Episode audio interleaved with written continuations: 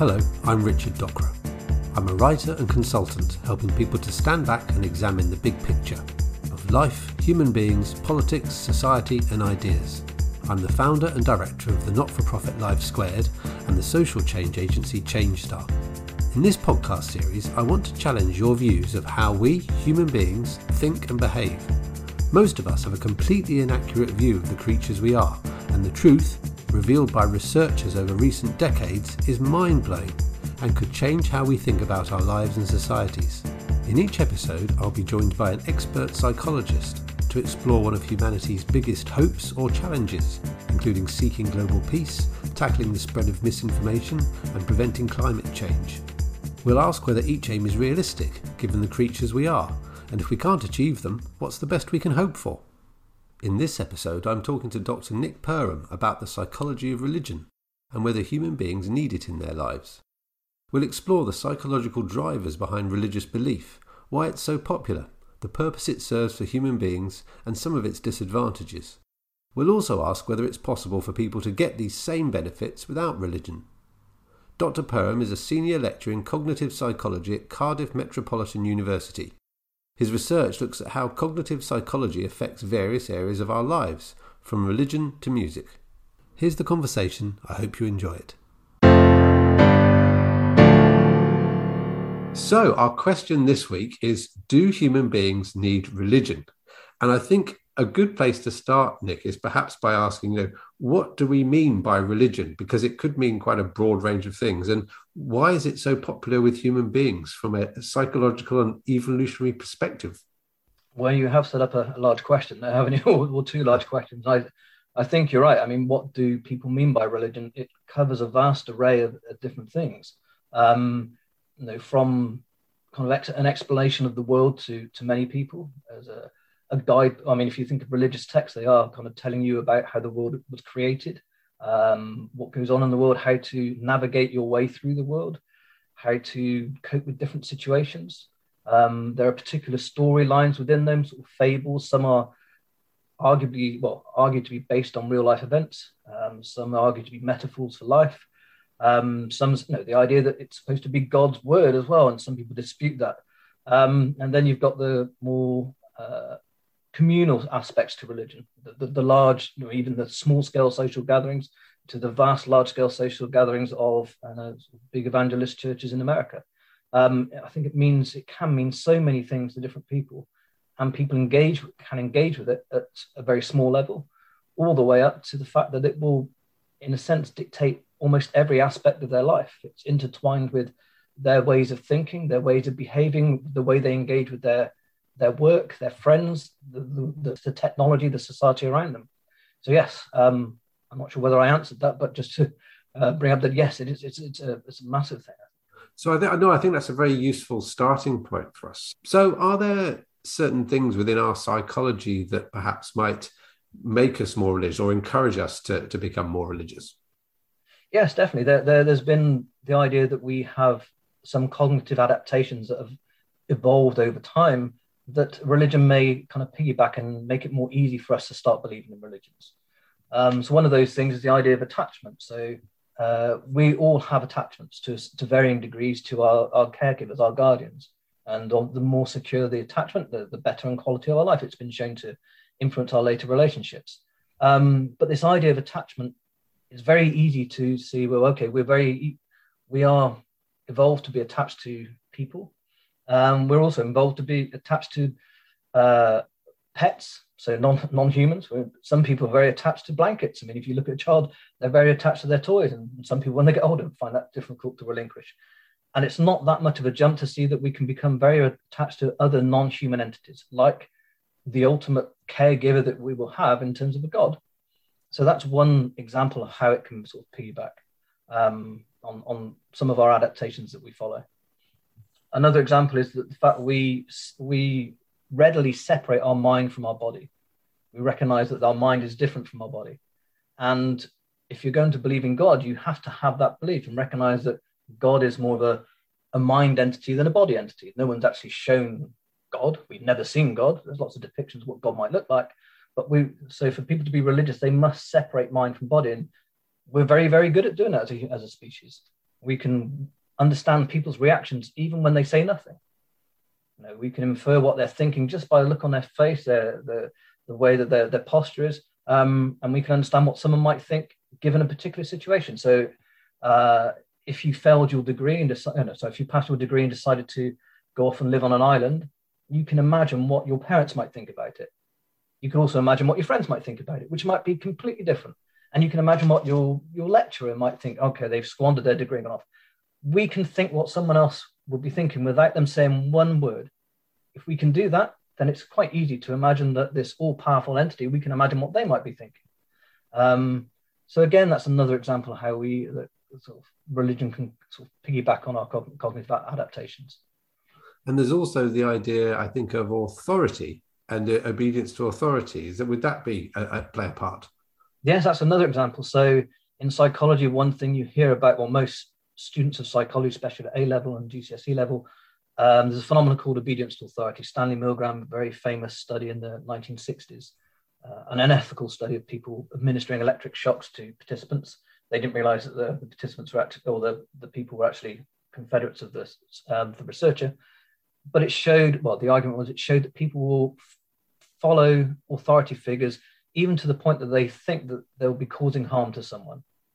Um, and we know that people follow authority figures. Children will follow the authority of their parents, their grandparents. When they go into school, they'll follow the. Uh, we follow the authority of the police, the fire service, doctors, lawyers. Um, we all defer to authority to varying degrees. Um, and again, that's another example of how we can defer to a, know, the biggest authority figure that you can think of, um, being God. So there's some. There are some powerful cognitive adaptations that actually have a sort of side effect of making us perhaps more prone to belief in in in gods and to, to religious ideas. Yeah we, we, we have certain things that we've evolved that make things easier in our lives that uh, religion arguably can can jump upon and uh, utilize. And it's kind of uh, made uh, helped to make people more religious. From an evolutionary perspective what sort of purpose does it serve for human beings in sort of belief in a religion?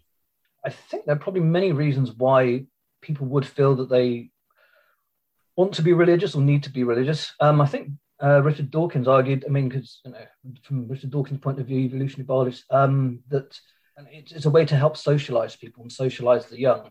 So for everything, for the for reasons that things exist nowadays, what is the evolutionary advantage for it? And I think his explanation was it helps to um, to tell younger people or children to uh, create a, a, narrative of what they should do and how they should behave.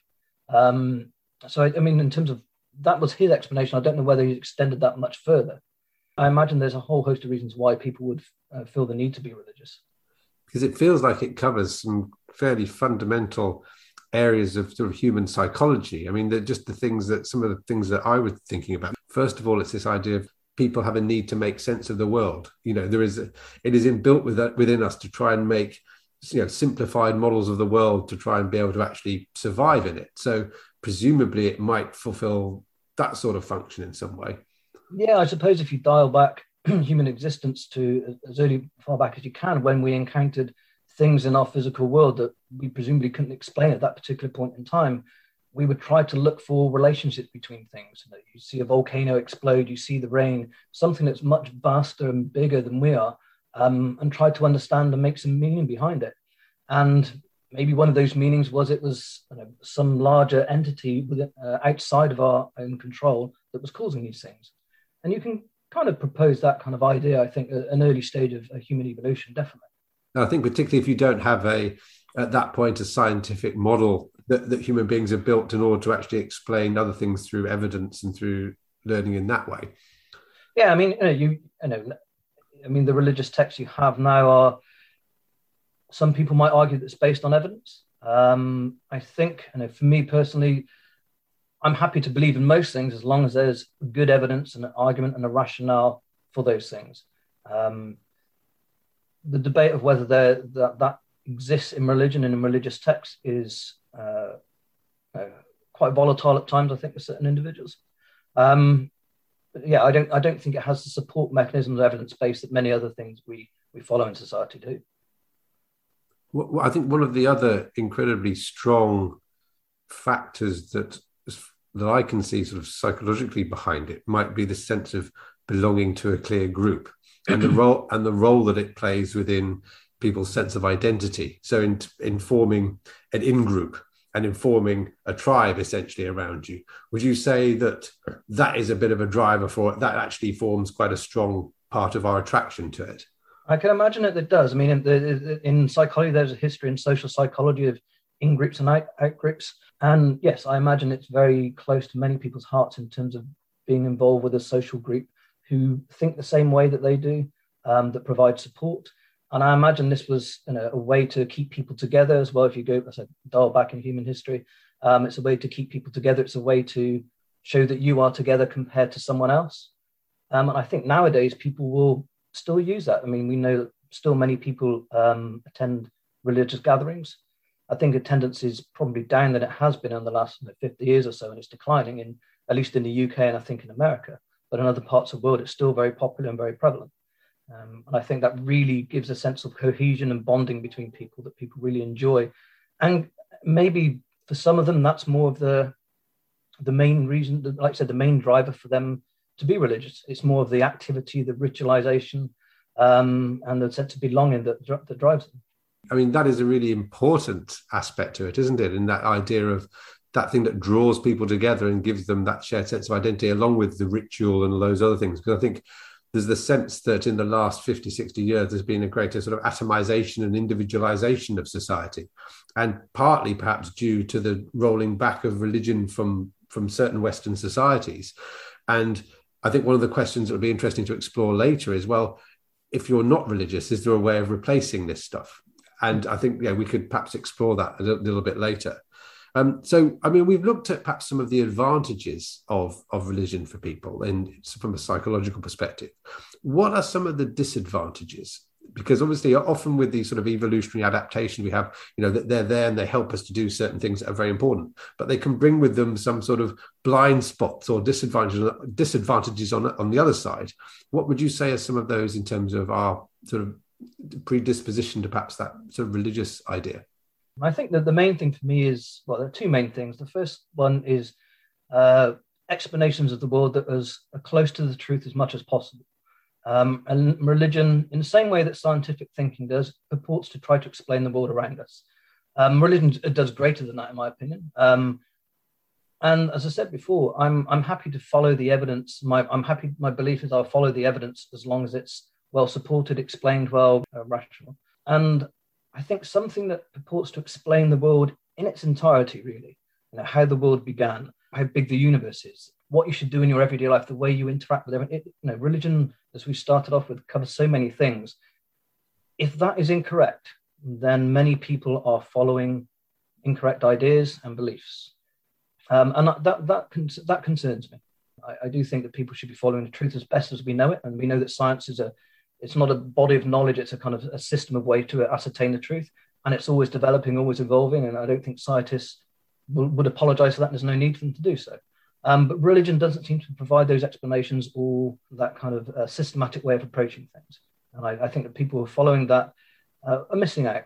Do you mind if i just get to talk a bit more about that? Because i think that's a fascinating point and i think it brings up this idea of well from a psychological point of view in terms of our natural inclinations as human beings are we actually inclined to seek the truth though? And i think we, we talk about this in another episode with, with, with someone else in this series in that it seems that people are perhaps more naturally inclined to seek coherence than necessarily truth and that therefore that that that is again where where religion comes in and that maybe we're, maybe we're not naturally trying to seek truth we're trying to seek an explanation of the world that is actually coherent for us and that works for us but yeah. maybe it's not truth that we're after. No I, I imagine for some people i mean we, we know that in our own every in our everyday life there are some people who think a lot more about things politics philosophies than, than other people do. Some people are much more engaged because of their job just some people are more inquisitive about that. Maybe some people are, are too busy with the, the rest of their life to cope with things and to think about things like that. And, and we recognize that variation but I, I, I think that following religion is a, a, more of a simplistic way of approaching things. It can always be linked to a default, or well, it always goes back to God. If you if you can't explain something, there's the kind of God of gaps argument. So if there's an if there's something that you can't explain in the world right now, it's easy to say, well, science can't explain it. It must be God. Um, that that's to me that seems a little bit of a cop out. I don't mind if it is God, as long as there's some detailed and peer-reviewed and systematic way of trying to explain that particular phenomena with evidence. And if the, the final explanation was left to be God, great. But I don't think you can just default to God because you can't understand something. And one great fallacy is this idea that just because you can't disprove something, that doesn't actually prove that it does exist. So exactly. just because I can't disprove the existence of the flying spaghetti monster doesn't mean that it actually exists. And I think that is a common argument. It, it is, yes, definitely. Um, and it's, it's, it's, a dangerous way of thinking. I mean, you can come up with lots of things like that. I mean, if, if you're going to suggest the evidence of God, then I think it wasn't just Christopher Hitchens, but I think he took the explanation of uh, um, incredible ideas require incredible evidence, or, uh, paraphrasing there. And if you are going to put forward the idea of God and all the things that go with God, then you really have to come up with some incredible evidence and you know, so people can scrutinize and evaluate it. And for me, I don't see that. Okay, so the first the first uh, problem, the first disadvantage of religion for people that you've identified is this sense of being able to come up with a model for identifying a realistic or more accurate idea of reality. What what was the the second one that you were thinking? The second one relates to, I suppose you could argue, it, it's more. Uh, it should be number one. It relates to the social groups, the kind of harm and the ways that we can view people who aren't the same as us.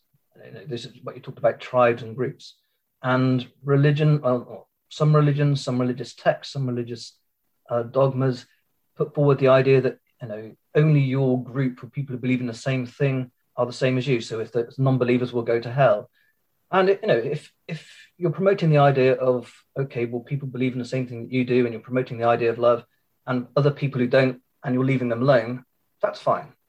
Um, but some religions, some religious uh, scholars, um, texts put forward the idea that you should, you know, try to convert other people, and that they should be uh, persecuted. In some cases, they should be harmed physically. They should be killed coming from the idea this is the word of God, an all loving um, and omniscient, om- omnipotent being, it seems rather far fetched to, to that they would put, put, forward the idea that you know you should harm uh, people who don't believe the same things as you. This is a really genuinely difficult question, isn't it? Because I think religions have a few things in common, and actually, the the desire of what they're trying the desire of what they're trying to give to people is actually a you know, genuinely really important thing that they're trying to give to people out of the best best will in the world and they yeah. share things like you know the golden rule of do unto others as they do to you i mean that's generally a sort of an idea that goes through most religions yeah. and yet there's they they still represent in groups very very powerful in groups um, would you say that that's kind of what it comes down to is this sort of tribal instinct, this idea of in groups versus out, out groups? I don't know whether I'd say that it's the, main driver of religion. It's, it, it, I think it's one element.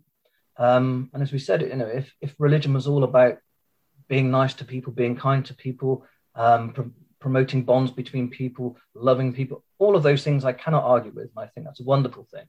Um, but it seems to come with a very strong downside of feeling very negative towards people who don't believe the same things as you. So for people who just don't have a belief system like yours, or people who've left your belief system, and you know, certain religions uh, follow that. Not every not every person believes in that religion will follow that, but that's quite a, a I think it's a quite horrific way of thinking. Just because someone doesn't believe the same things that you do, or they've changed their belief, that you feel that you need to go and end their life, um, and that, that that doesn't fit with the idea of an all-loving, all-knowing God um, if that's the case.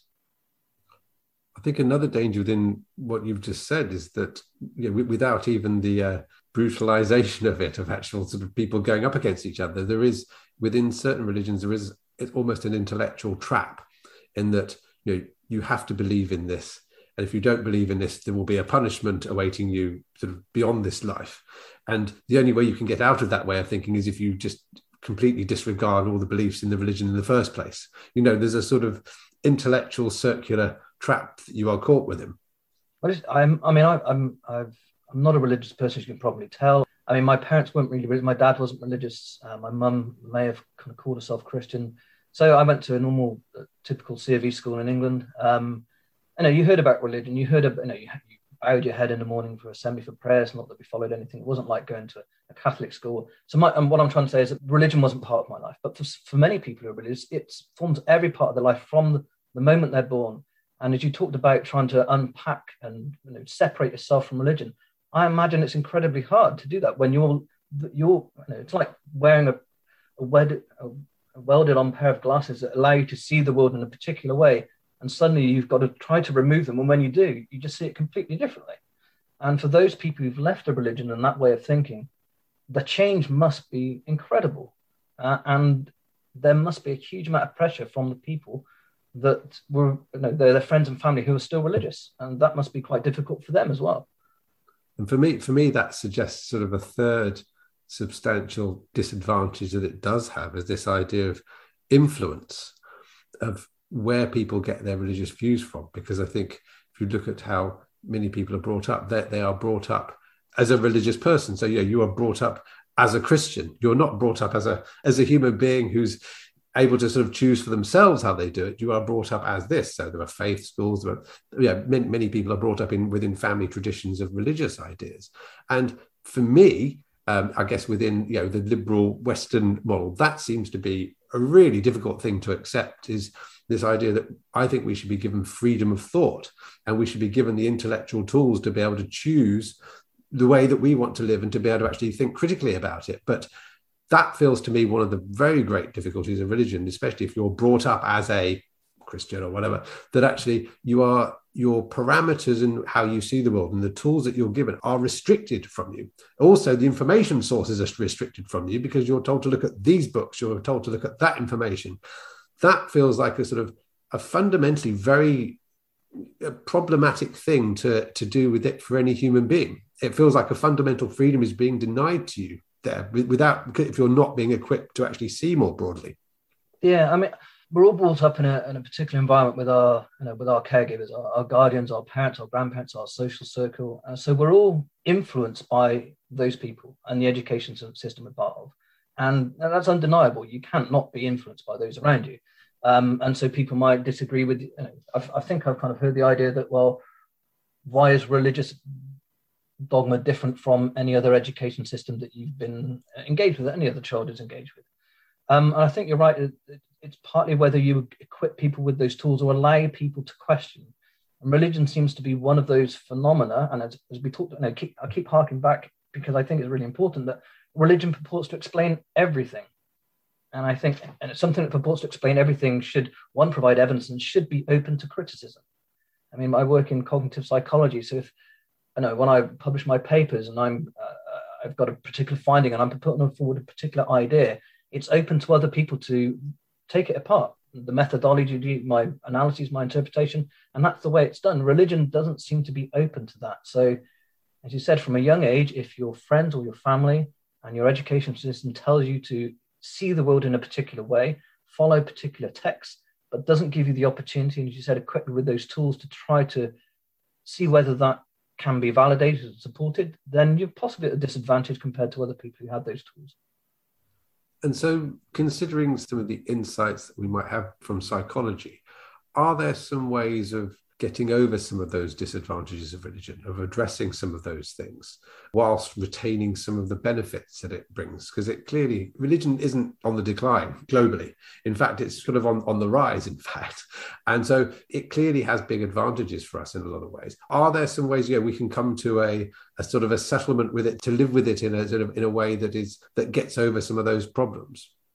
To be honest, I'm not sure about that. One. I mean, I know that there are differences between people who are religious and not religious in terms of their cognition. Um, so, some, I mean, there's many studies. I think the last thing I read is uh, something like 63 studies, a meta-analysis of 63 studies looking at people's religiosity with their um, in, intelligence. So, you know, uh, IQ tests, and obviously there's a huge variety. And there's a huge debate about the, the validity and reliability of intelligence tests. Anyway, that aside, those individual studies and the combined meta-analysis of over 63 suggest a negative correlation in that the, the, the, more religious you are, the less you score on those intelligence tests. And it's, and it's, it, it's easy to say the more religious you are, the, the less intelligent you are. I, that's a very, I think, crass way of saying it. And I, I don't think it should be meant. I mean, I, you know, quite a few people who are religious and they're very clever people. I know lots of people who aren't religious and not clever people. So there's a huge mishmash of things going on there. But there's other suggestions that it's a way of thinking as well that allows religion to be more influential on some people's lives than others. So there's the idea that we think in kind of two routes, uh, uh, kind of route one and route two. The route one is more primitive, it's uh, more heuristic, and it's some kind of way of thinking that we share with other animals. We don't ascribe too much thinking and time to it. It's just a very quick, automatic, very fast. Um, where this type two type of thinking is called um, analytic thinking, um, where we do deliberate. It's very explicit. We're quite aware of what we're doing. It's very conscious. This is something we don't share, or many other animals don't share with us. I mean, you can argue other primates might have, and some birds have a little bit of that ability. But those people who aren't religious tend to be more analytic in their way of thinking, and people who are religious tend to be more heuristic. Um, I think some studies have shown if you kind of prime people to think religious uh, analytically, so it's a very simple way. I think if you throw in some words about intelligence like professor and things like that, people tend to engage with text at a more analytical level than a heuristic level. And that, that can be done in the short term. I'm not saying that's something that can be changed over a long term, but you can be you can demonstrate that in the lab. That slight way of changing uh, thinking from heuristic to analytic can make people um, look at things differently. And is there a way of training people to develop these things? I mean, is, is this a set of skills that you could equip people with, for example, prioritizing the idea of critical thinking, for example, within schools as, a, as an approach to thinking about the world? Is, are, are things like that ways of helping with this? I think if you give people the opportunity to criticize and provide counter arguments and, and look into things in detail and question things, then anything, whether it's religious or not religious, any idea can be criticized in that way. And that, that, that I mean, I think scientific thinking is the way to promote that, where you set uh, hypotheses and try and test those hypotheses, and you have a way of falsifying. So that would be the, the, the kind of way to introduce that in schools. And I don't think lots of religious thinking do, do, does that with regard to religious phenomena. Because presumably you could have you have plenty of scientists that work in a very sort of scientific and rational way, and yet they also are religious. They believe in religion. So presumably, it is possible to arrive at a kind of uh, sort of balance between having a an accurate view of the world through the scientific method, but also still being able to draw out a lot of the benefits that religion would bring in terms of community, in terms of sacrament, in terms of all those other sorts of things. Is, there a, is there a balance there? Do you think that where where people could almost get the best out of it in best of all worlds? I imagine some people do. I mean, like I said, there there are very eminent scientists who are religious. It's not as many the other way around. I think the no, um, I think the data shows that more uh, people who won the Nobel Prize are not religious compared to religious. But that doesn't mean that uh, someone who isn't religious isn't going to be very scientific and be a, an incredible expert in their area, and that does happen. I've got another big question here. It's, it sounds like a big one to me anyway. Do you think we need religion, or do you think we could actually get the same benefits from a non religious view of reality, seeking greater community, having rituals, having all these other things. Do you think that's a, a reasonable way forward? Or do you, or do you think we actually really lose something fundamental to, to, to the human psyche that we need if we get rid of that stuff?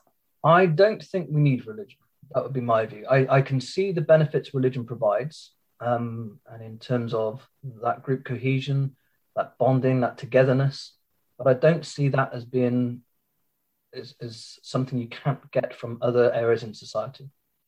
Um, I mean, I think I remember seeing some program that there are already. I mean, there's humanists and and, and other kind of non-religious churches who get together every week to to promote those kind of groups and go and do good. And I mean, plenty of people are very moral, and plenty of people do good without religion. You don't need to do good uh, to be religious to do good things.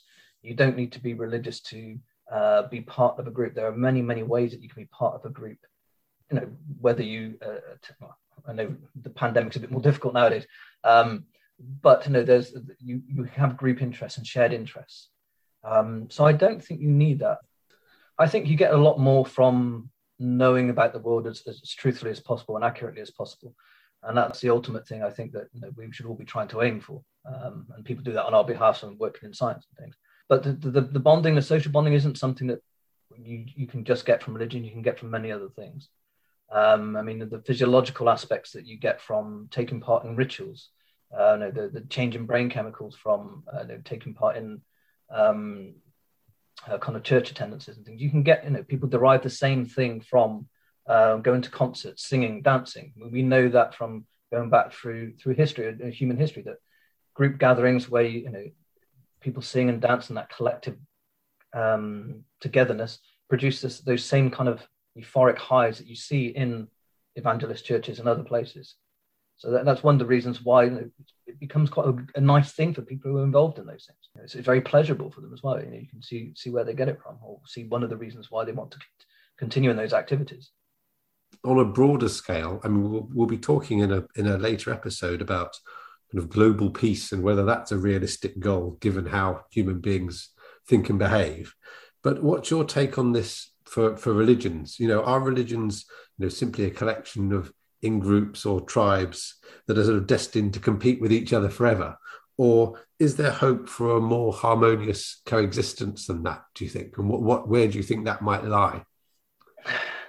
I would like to think that there is a, a hope for a harmonious existence, given how harmful people can be to each other because of religion. I mean, I'm not saying that people can't be harmful to others um, without religion. People do that all the time, unfortunately. I would say that religion is, you know, it would be the certain beliefs within religion that cause good people to do bad things in the name of religion. Um, and I would like to think that you know it, re- it, requires communication and tolerance and understanding between people. And as we've seen over the last few years, even in the UK, it's quite easy to be opposed to other people nowadays. Um, in terms of very, and in terms of political beliefs, philosophies, ideologies. I mean, you've got uh, you know, anti-vax and vaccination. You've got different opposing groups, and they're and it's quite a volatile situation. And religion was one of those things that has been most prevalent about uh, in terms of those volatile situations for the last 20 years. Over the last five or six years, it's it's been more political. So I'd like to think, you know, trying to where there's commonalities, where there's some common common ground between groups, then there should be uh, more attempts at trying to, to meet on those kind of shared commonalities and um, and go forward with that. Because it feels like there is quite a substantial amount of common ground between obviously all human beings share a lot of common ground and that's one of the things that we need to frame and we need to work on to achieve a greater better global coexistence but even between religions there is a lot shared this sort of desire to look at the profound nature of being and to try and find some eternal truths you know perhaps supernatural beliefs or a, a, a searching for, for what really matters in life. Those, those are pretty strong things that could bind the religious person. Yet you you don't often see that sort of that sort of binding of those groups in sort of terms of religious versus non-religious. The, the religions themselves are quite competing in that way there are there are certain religions where there's a huge amount of tension between i mean i, I don't know the specifics of it i mean i'm not versed in these religions i said i'm not religious myself um, but i'm aware that some there's a huge tension between certain groups that from the outside we would think well, it's the same religion. It's not that different. Um, but they are quite volatile towards each other. And you kind of think if people who are that close in their belief system find it difficult to find that common ground, when you, you said that there's so much common ground already, and whatever it is that sets them apart, if they find it difficult, then maybe you know, religious and non-religious people might find it even more difficult because they're obviously a bit further apart. Um, I mean, you, you mentioned before that the you know, globally religion is increasing. It's I think it's it's variable in different areas of the world. You know, talk about in the UK, I think the religious uh, attendance is decreasing now, and people who say I think the last thing I saw was you know about forty five percent of people say that they do believe in God um, or, or have a religion in the UK. So that seems to be dropping in the UK, and I would like to think that that influence in the UK is dropping as well. Um, I think I saw something yesterday saying that one in five people uh, didn't have much choice about where to send their children because it was just faith schools around. So it's still quite influential in the UK. Um, I'd like to think that would have less influence as time goes on. So the final question that we might ask is looking towards the future, what do you see as the best accommodation that human beings can have with religion and with religious ideas?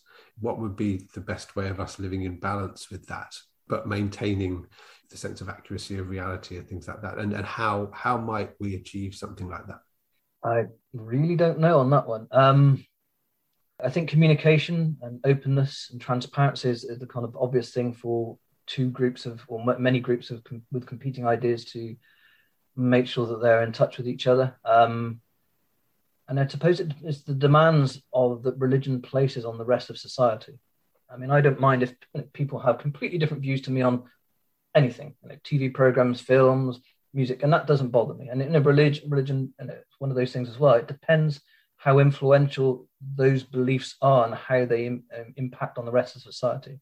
And as I mentioned about in the UK, it seems to be having less or exerting less of an effect, which is makes me happy. Um, I would like to think that that happens in other areas of the world, but as we discussed, you know, in other areas of the world, religions be more prominent, having more influence. Um, and it, it's it's it's a tough balancing negotiation, I think, between those who who are religious who want to have want that, those religious beliefs to impact on the rest of society and the rest of the world at large. Um, and it's and it's a it's a tricky thing to to engage with people who who view things very very differently. Presumably, there's a need for greater you know, tolerance and respect and understanding on all sides of this as well. Yes, definitely. Um, I know. I think you know, religious and relig- non-religious people need to kind of get together and ensure that they are having that common ground. And it seems to be very easy to say the wrong thing um, to you know for people who are religious and non-religious, and that can cause other reactions in them as well. And that that I think that needs to be tempered. It's very easy to do or say something that isn't intended to hurt anyone else, but it can be depending on their belief system. Um, and that, I find that a little bit worrying. I'd like to think that we're all a bit more open and tolerant and able to take ideas at face value and, and, and engage with them. And some people, for whatever reason, uh, find that more tricky. Feels to me that perhaps at the heart of this, as as with a lot of the other episodes that we're covering in this series, is this need for human beings generally to sort of have a much greater sense of self awareness of what makes us tick and how we think about things, how we can actually lead ourselves into certain beliefs, and how we can find ourselves being conditioned by our environment and by other people and our behavior.